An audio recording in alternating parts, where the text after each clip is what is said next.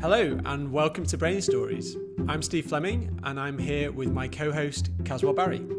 On Brain Stories, we aim to provide a behind the scenes profile of the latest and greatest work in neuroscience, highlighting the stories and the scientists who are making this field tick. We don't just ask about the science, we ask how the scientists got to where they are today and where they think their field is going in the future. So today, we are lucky to be joined by Aman Saleem. Uh, welcome, Aman. So. Aman is currently based at the Institute of Behavioral Neuroscience, uh, which is at UCL. Uh, but he has a, a- long and illustrious career. I've just been updating myself on what he's been doing. It's quite exciting and diverse. So he did his undergrad at the Indian Institute of Technology, Bombay, uh, which was material science and metallurgical engineering, before moving to Imperial College in London to do bioengineering. Then he did a postdoc at UCL with Matteo Carandini and Kenneth Harris before setting up his own lab at uh, the IBN. And your lab uses a combination of experimental and computational approaches to investigate brain function. I know that you work on a combination of brain regions as well, so at least visual cortex, hippocampus entorhinal, uh, so perceptual to spatial representations in rodents and maybe beyond that. Uh, so welcome, Aman. Thank you very much. Um, so we've got loads to get through today, I can see, and I'm going to start by asking you why these brain regions. This is you've cast your net pretty wide. Like most people are happy with just visual cortex or just hippocampus, but you're greedy for both. What's the what's the scientific thinking behind this? Well, in general, I think, uh, well, first of all, thank you very much for the invitation. I'm excited to be talking about my work and uh, how I got here. Uh, so, why these two regions? And so, I think in general, uh, people have studied how single areas work, and we've spent a lot of time looking at individual brain areas.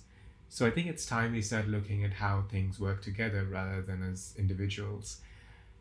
I think that just goes beyond even brain areas, but uh, in general, I think it's something. It's it's the new direction that I think the field needs to move into, and uh, started off working in some of these two of these areas because they're two areas that are quite well studied. So we've got a nice base to start off with and explore how multiple areas work together. So that's my motivation to study these two brain areas, so vision and navigation in general. And, and is this something that is only recently becoming possible? I mean, I'm, I'm guessing, possibly incorrectly, that until recently the limit was maybe our sort of technological competence, and you know, you had one set of electrodes and they were going to one place. Is is that what's changed, or is it just ambition or theory? What do you think's made this possible now? I think over the last decade, uh, there's definitely been a lot more, there's been an explosion of different techniques in neuroscience. One of them being rodent virtual reality, which is probably one of the deciding factors, at least for me, uh, to get into this area because when we're studying vision, we really want to know what the eyes are looking at so we can like very carefully and quantitatively measure various things as to how things are changing in the brain with respect to the image that's being presented on the screen or in the display device.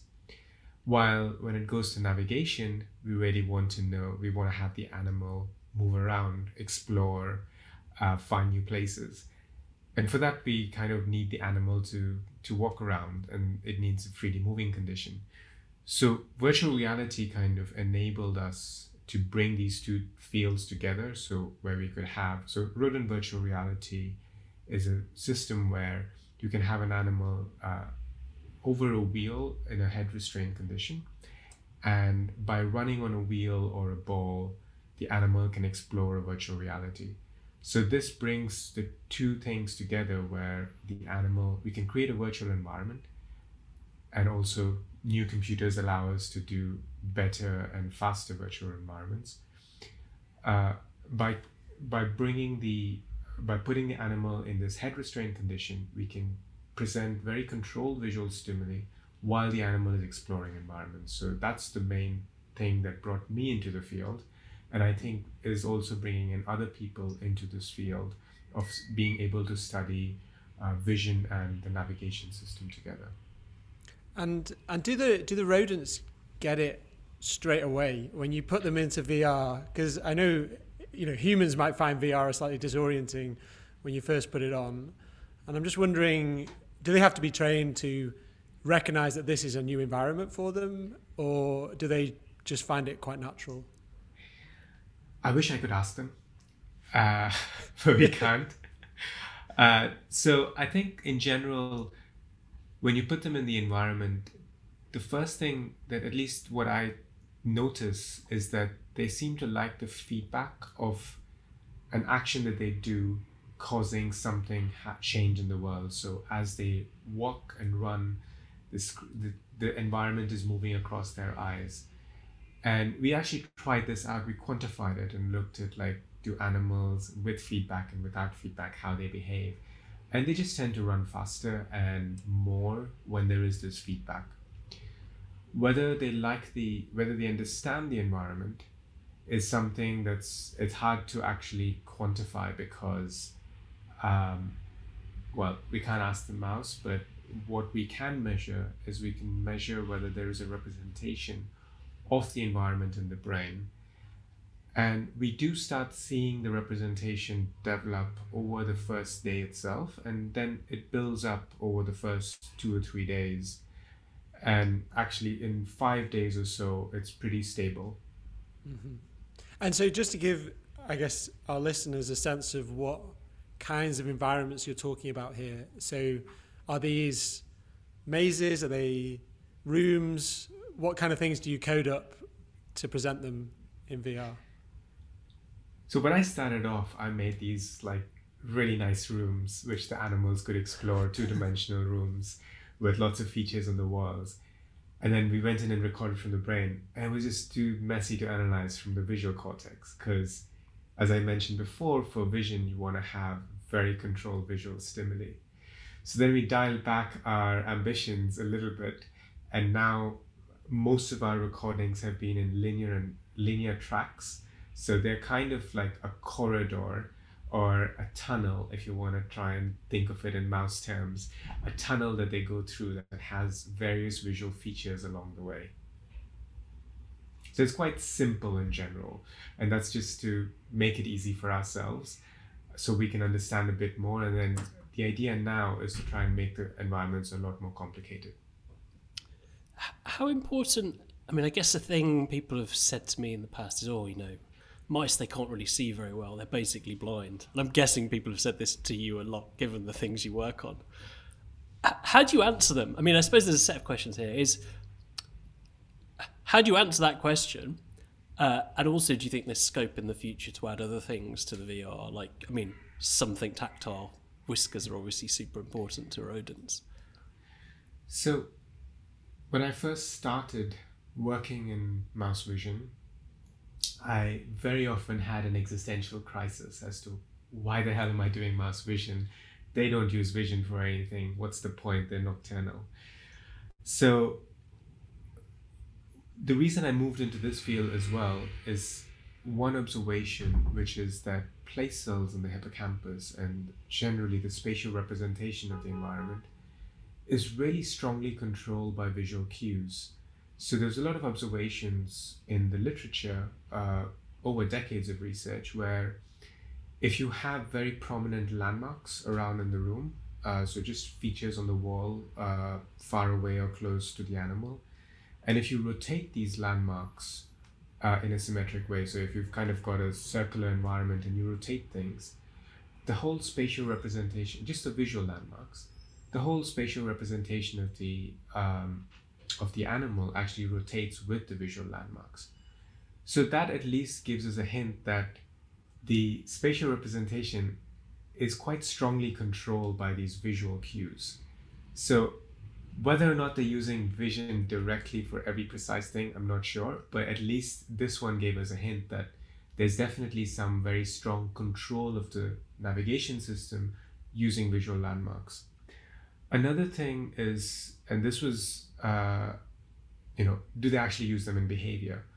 And for this, we actually ran a few. There's been there's been multiple labs now, and also I was involved in some studies where we looked at can we elicit some innate responses from a mouse based on visual stimuli and we can very very reliably induce some elicit some very strong responses. So, uh, two examples uh, are if you present a dot that's rapidly expanding, which is something that's may something that's comparable to like a, a bird that's approaching the animal, for example. Um, that causes the mice to flee or it causes a flight response and the animals run away to their nest straight away and but then if you present a slightly different stimulus which is you have a small dot that's moving slowly across the field up, across the visual field in the o- overhead of the animal and this is something which we, we consider as mimicking a bird that's just flying across but not really approaching the animal when we present a stimulus like that, the mice tend to freeze. So there's a very different behavior depending on what visual stimulus you present. Again, suggesting that you know mice can use their vision to do various behaviors. So in general, there are various, and now uh, over time we've shown lots of different behaviors as, as a field. A lot of different behavior, visual behaviors have been established in mice. So they do use vision quite effectively uh, for various behaviors. They might not be just purely visual, there's other sensory systems as well that they use quite a lot, especially olfaction. Seems to be a very strong driver for a lot of behaviors. Um, so, so yeah, they definitely use their visual system. Uh, it's unclear as to how strong, how how dominant it is as a sensory system compared to the other sensory uh, systems. Uh, your other question was about whether we can now introduce other features, and that's something that a lot of labs have started doing. So, not just using vision, but then adding in some sensory, uh, some somatosensory features, or adding in some auditory tones every now and then, just to simulate some kind of movement of a uh, of an auditory object. Uh, so there is there's other things we can now add on. I think it's all a question of like once you've got a decent idea about how one sensory system works in a navigation framework, we can start adding more. Yeah, you're already you're already in two brain areas. You don't you don't necessarily want to go to three straight away. Um, Yeah. So so you have this um, lovely system for controlling the visual input and the environment for the mouse, and you also have this ability to then record uh, cells in both the visual cortex and the hippocampus. So I'm wondering if you could tell us um, what your questions are that you're currently trying to address using that setup. So when I start around the time when I started the lab, uh, slightly before that, my main interest was to try and understand how we go from visual images that we see on the eye to a map of the environment or a cognitive map. So how we go, the transformation of this was the title of my grant actually, the transformation of visual images to cognitive maps. And the idea was And when and just so so just when you use that phrase map of the environment, maybe you can just give a line or two on what that means from the point of view of the brain. Yeah. So this is related to uh, place cells in the hippocampus that were discovered by John O'Keefe, uh, a, a Nobel, uh, for which he won the Nobel Prize, and uh, John O'Keefe from UCL.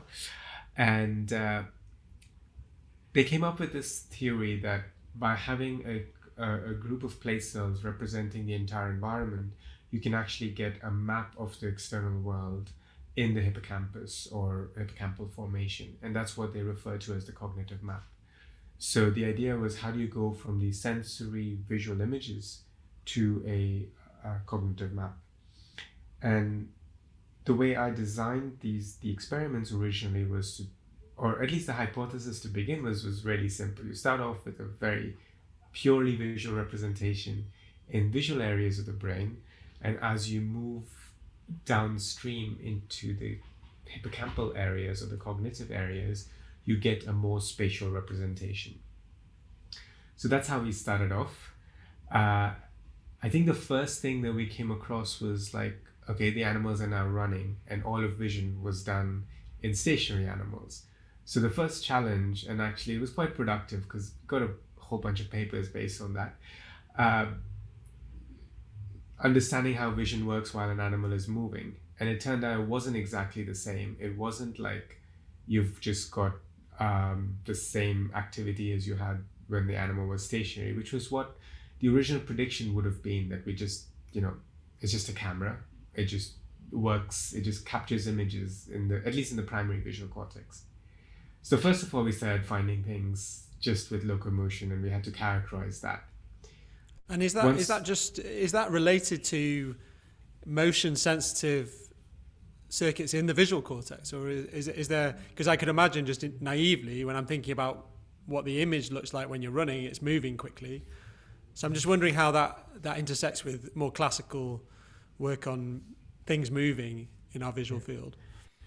So so when we started off, we actually started off in virtual environments, and so we did have this thing where they could be either just moving visually or the mm. animal running.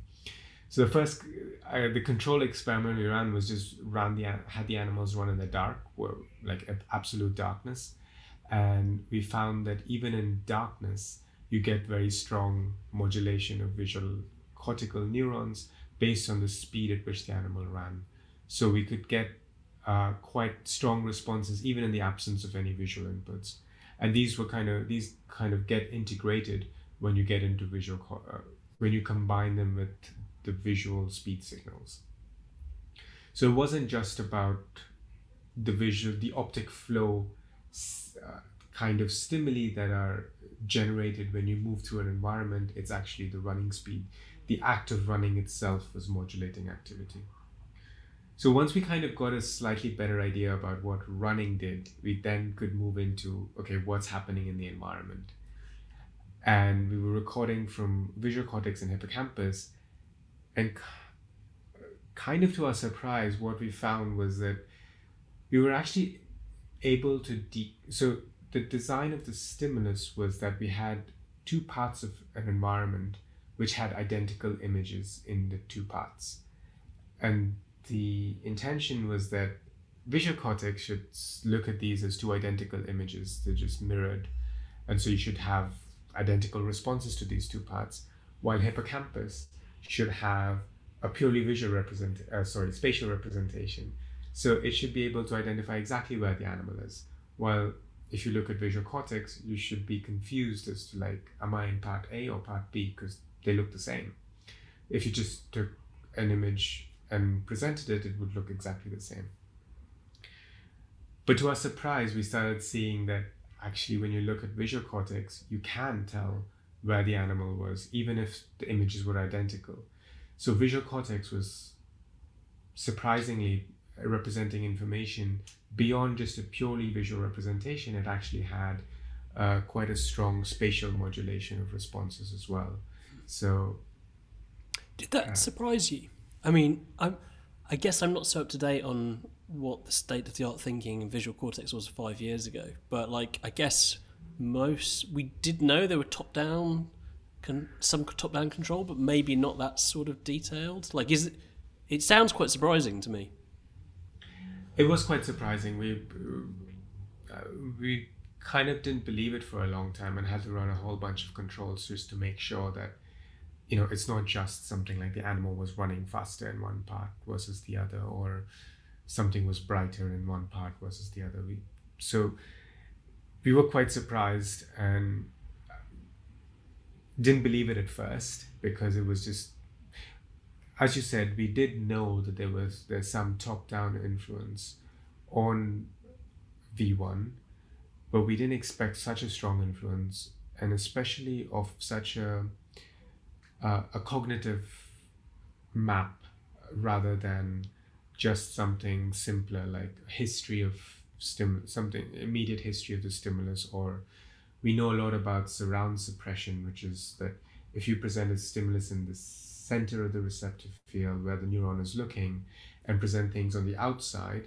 you get like a suppression of activity or excitation but you get effects of what's happening on the outside of where the neuron is looking and that's been known to be kind of top down influence so a lot of these things were not really explored at the level of this, these higher order functions like cognition in general. And, and how, just sort of give people a sense of the, the effect, are we talking, like what sort of strength modulation are we talking? Are we sort of in the realm of fMRI where you could detect a really small. I shouldn't say, say this almost Steve looking at me, being like, so that's a strength. That's not a weakness, definitely. Um, you know, but where you could detect a sort of small percentage change because you're averaging across 10,000 neurons per voxel? Or were you seeing something like, you know, I don't know, 30% change in firing rates of individual neurons? Is it sort of like, what's the sort of effect we're dealing with? So the way we characterized it was we looked at, because we've got two parts of the room and usually neurons kind of get activated by one or two features in one of the parts of the room, we kind of looked at it as the the difference between the two peaks that we could get in the two parts of the room. So in some neurons, actually, we just got one peak. There wasn't a second peak at all, which means that it's a really strong effect in those neurons. And then you went from that range to having like equal peaks, which is like what the uh, the null hypothesis expectation was. So we had a whole range of things, and I think in general the the median or the mode of the distribution is probably around half the effect.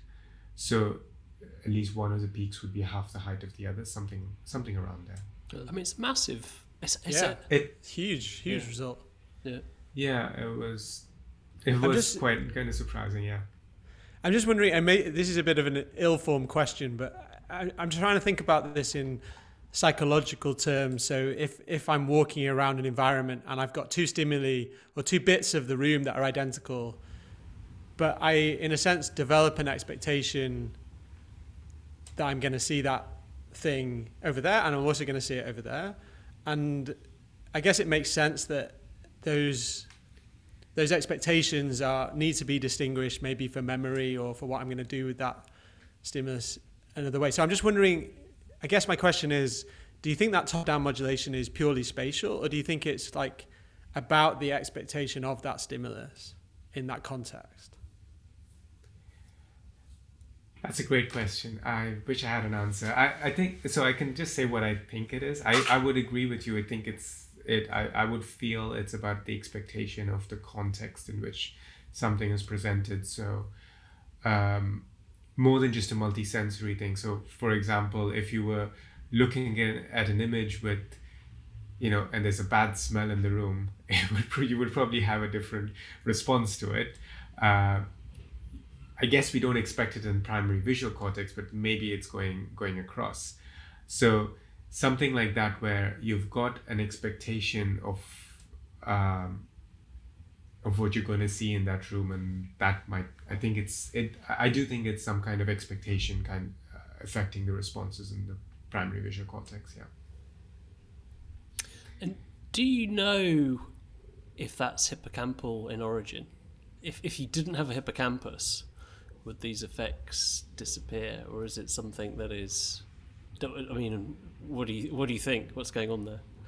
So so far, what we've done is uh, we've recorded hippocampus and visual cortex together to see if they're doing the same thing, and they make the same mistakes, which is suggesting that they're representing the same information because they make this if they shouldn't be making the same mistakes if there's if they do make a mistake. Um, so they're correlated. Now whether it is coming from the hippocampus or somewhere else i uh, we're still exploring that that's still an open question that we don't have an answer to. So we'll have to do some kind of inactivation experiments uh, to just say that okay you've got activity now uh, you've got spatial modulation now and you've lost it when you've inactivated certain projections coming into the visual cortex. And this is these are ongoing experiments. So we so we'll come back in a few minutes. We'll ask you about what you're excited to do next in the future. Uh, but before we do that, um, what we also like to do on Brain Stories is find out a bit about how you got into this in the first place. So Caswell gave some of your bio earlier, and it sounded like you came from not from neuroscience, uh, more from the engineering side. So can you say when you first got an inkling that you might want to go into neuroscience, and, and why did that why did that happen? Right. So as Caswell mentioned, I did metallurgical engineering and material science, which is like very far from what we do now.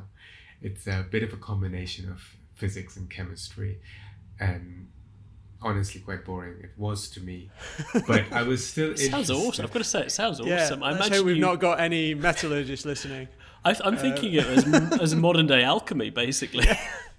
Yeah, I think I think it was just the fact that I think we learned in every co- every year we learned a different aspect about how a blast furnace works, Okay. which was to me very annoying, uh, because it was like metallurgical engineering and material science. So I think it was the metallurgical engineering bit that was a bit dated. It, it felt a bit dated because things are pretty well established there. So I think the material science aspect of it was a little bit more interesting. Uh, and that's kind of why I went to Imperial uh, to do a master's in bioengineering with the idea that maybe I want to do pursue a career in biomaterials, which was one of the topics that the master's program covered. But then it had a bunch of other topics alongside biomaterials, and that And was just my first. just what is what is biomaterials? Or what, what Uh, would be an so- example of work? Right. there? So, um, if you've got stitches uh, that that you're using, if you've got like artificial uh, hip replacement, that'll be a material biomaterial, Right. Right. or various materials that go into a heart valve, valve or a stent. They're all bi- examples of biomaterials. And you can go to the extent if you can do targeted drug delivery using materials that would get attracted to the cancer cells and then like you do something there. So there's there's interesting stuff there. Uh, but then when I got to when I started doing bioengineering, I got exposed to uh, so one of the topics was just very basic anatomy and physiology, and that was my favorite course. Uh, so I just went up to the lecturer at that point and was like, I really want to do physiology. Who are the people doing physiology in the department? Because I, I know I need to do a project soon, so I'd like to try and do some physiology. And he, at that point, Imperial was a was a smallish department, and there were two new recruits, uh, Simon Schultz, who was a neuroscientist, and Peter Weinberg, who was a cardiovascular physiology person. I wasn't quite into cardiovascular physiology, so I went to Simon, and uh, Simon gave me a book, which I think I have a copy of even now, uh, of a different. I bought myself a new one, uh, which was, uh, it's called A Vision of the Brain by Semir Zeki, Mm-hmm. and uh, I Another. UCL, another UCL, Another UCL, alumnus. yeah. Uh, and I just loved the book, and I loved reading about vision. So I was like, I want to do a project with you. And the other thing that was weird was like, I was like, I want to do experiments. I don't want to do any theory stuff. Like, uh, so, so yeah, that's how I started. That's how I delved into neuroscience. I actually So, didn't so you then came to work with Semir Zeki at UCL? no, no, it was ah, Simon. I was just with Simon Schultz. I see, I see. Um, I just did a master's uh, master's project with Simon at that point. What was And your then I- project about? I'm I'm interested. This is this, this was the moment, and I want to know what Right. what, what what it was so, that really. so one thing you. I wanted to mention is like I didn't even finish the course on biomaterials. I just said like I'm not doing that anymore. I was Amazing. I was uh, I was sold as soon as I just got exposed to it. Uh, so you asked what was the moment. So that was I think I think actually that book was probably the one. The, it was not just about the book, but also I got exposed to other aspects of neuroscience. But that was kind of the turning point for me. I, I, so I love this. I just want to go back to that a second. So there's something really nice here that actually it was the, the key moment basically was was ditching this MSc ha- halfway through. The Oh, no, I- the I did the. MSc. You did the okay. It was a bioengineering master's, which had lots of optional courses. I see. and I, I just see. ditched the biomaterials option because I was like, I'm not going back to material science. Like I knew that. Like I might I might not do academia, but I'm not going back to material science. I still like this. It's like burning the boats. You arrive Yeah. somewhere new and you burn the boats. There's no going back. Okay, Yeah. nice. And um, and then did you You- did you stay and do your PhD with with Simon? Yes, I did actually. Um, yeah, and the project you were asking. So I I was like, I want to do experiments. Simon had just started his lab, didn't have a license to do mouse experiments, but it was like, okay, what can we do? Uh, I know this guy up in Cambridge who does flies. Let's see what we can do. Uh, which was Simon Laughlin, and then I went up to Cambridge. There was there was someone else, Holger Krapp, at that point, and who was new at Cambridge, and it was like, okay, here's how you do fly experiments. So I went back and tried to set up a fly lab. In Oh wow! So you were the one Simon's- who went and learnt the techniques and just brought them back and set them up. That was I, I tried to, but yes, I love the try. I, but then I went on to do a PhD, and I actually did. I did get two papers with fly work Wow. uh, out of that. Um, so it was it was actually a productive. It was useful to have done that. That's pretty demanding, though. I mean, being the first PhD, one of the first PhD students into a lab and setting up a new technique is far from trivial. Um, okay. Uh, yes, and it was. I loved it though. Uh, it was something that I really enjoyed.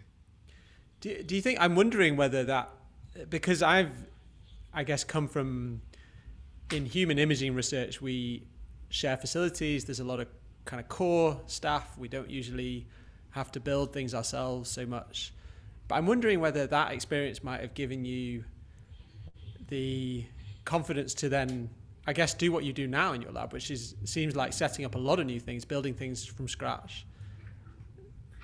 Yeah, I think the so there was. It wasn't so there was. It wasn't just to make things harder. Uh, Did, did you lab- record from multiple places in the fly brains as well? no, Simon's lab was next to the aerospace engineering wind tunnel, which was terrible in terms of doing electrophysiology. So, after having denoised the setup, and a fly brain is really like it picks up any kind of noise that's around.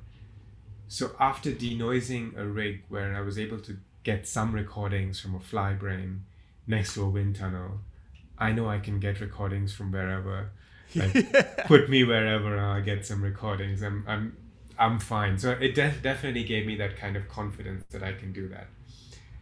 And so half of my PhD was in flies, and then I transitioned to mice, and also kind of Simon and I built the the mouse stuff. So I was again one of the few PhD students around. So yeah, I just like definitely got a lot of confidence in terms of building new things, trying new techniques, just going with it. So just yeah, my advisor's style was like throwing you in the deep end and like you know, some people hate it, but I actually thrived on it. I really liked it.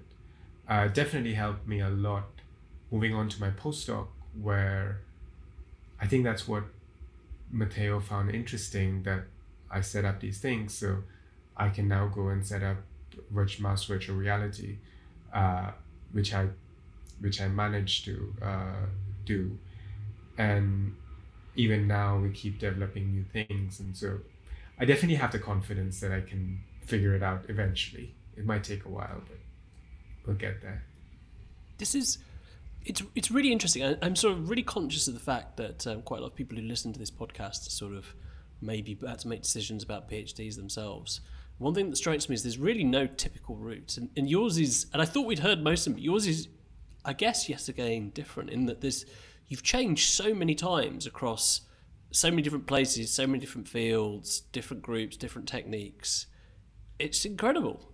It's and it and and actually the really interesting thing is that you you see that strongly as sound well it sounds like you see that as a, a positive advantage rather than something where you're like oh there's been some you know there's some time less switching but actually it's, it's furnished you with a set of skills that are now paying dividends um, so I mean that's not a question that's just a statement.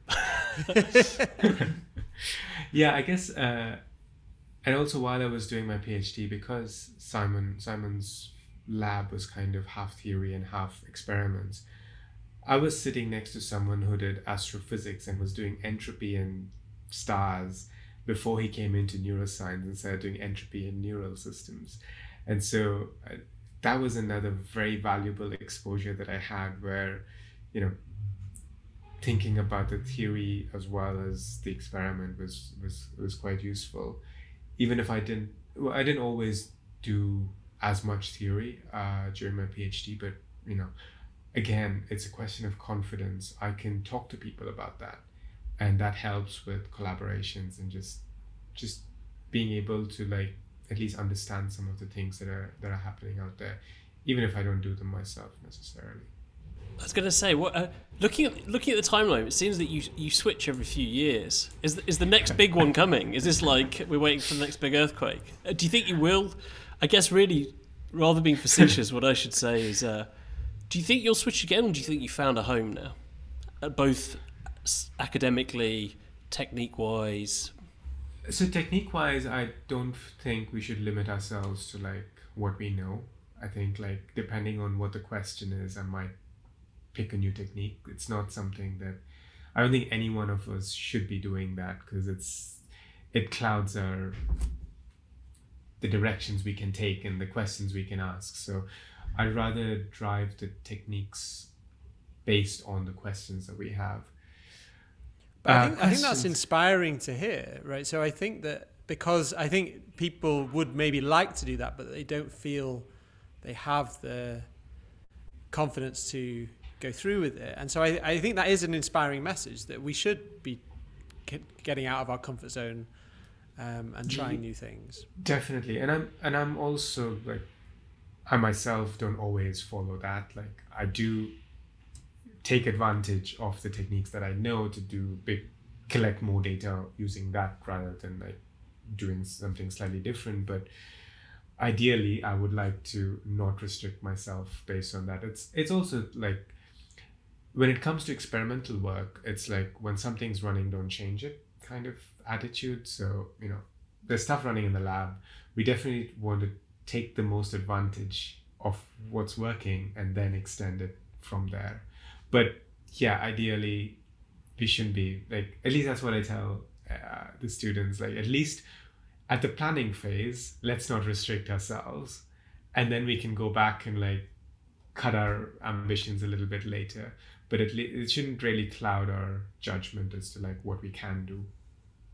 So so this brings us nicely on to the question then of what you want to do in the next five years ten years. Where do you see this research program going?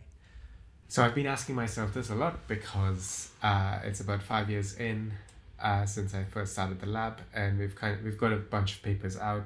A lot of studies have now come to closure. And we're about to start a whole new set of experiments. So I'm even more confident that looking at multiple brain regions is the way forward. And that's something that now I'm trying to do.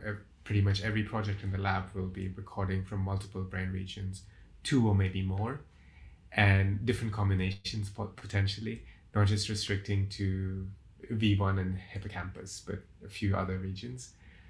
So multiple brain regions. And the other thing I'm really keen on is the dynamics of neural activity. So, a lot of the studies that we've been doing are looking at spiking activity or neural activity in time windows of like about a second or two seconds, something like that. Like you present a stimulus, look at what the response is like in the second that follows while the stimulus is on, and then you look at it afterwards. I think it's it's also the question of like now we have a lot more data and we're we've got better precision. I'm very keen now on understanding how does this activity evolve across time in the order of tens of milliseconds because there seems to be some a lot of interesting things happening at that kind of time scale. Uh, we've been observing things between like stationary and running animals that when the animals are running things get faster their the the encoding of information is more precise and things like that. So uh, I'd say the two two main directions that the lab would be going in, actually three main directions. So the first one is multiple areas looking at dynamics, and the third one is making things more complicated for ourselves by trying to do freely moving animals, trying to do vision in freely moving animals in parallel with the navigation.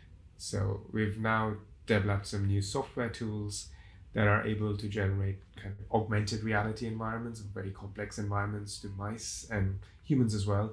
Um, so ex- try and exploit that and actually do some more interesting experiments in the visual system.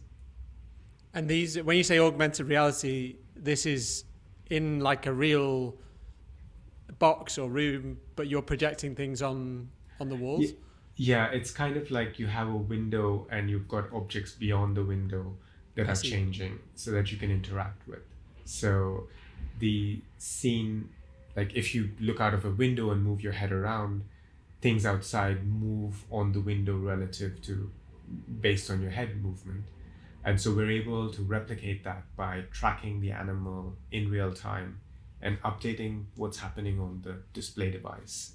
And so we're, we're able to generate these more realistic environments where you can have three dimensional objects that update their, you're changing the viewpoint of an object based on where the animal is. Super cool. All right. Well, we are almost out of time, so we're going to need to wrap up. But before we do, um, as regular listeners will know, we like to ask each of our guests the same final question. Um, so, Aman, what is your favourite fact about the brain? I'd say it's a weird fact, not a favorite. They're really tasty. Oh my god! Oh my gosh. you have to name the species. So uh, I know this might not be the best thing to talk about, but in in Bombay, where I did my uh, my undergrad, uh, there's it's a popular street food dish. Uh, it's called bheja fry, which is fried brain. Uh, What, uh, what's what sort of brain? uh, it's lamb and sheep. Wow, Wow. There you go. interesting. Um, not sure it's for everyone's palate, the, the, the fact, but it's a, yeah. I think that's it's the best fact we've had. So I've got I to say think that it- is hands it down. is. It's not even. Yeah, there's yeah, yeah, yeah. Absolutely.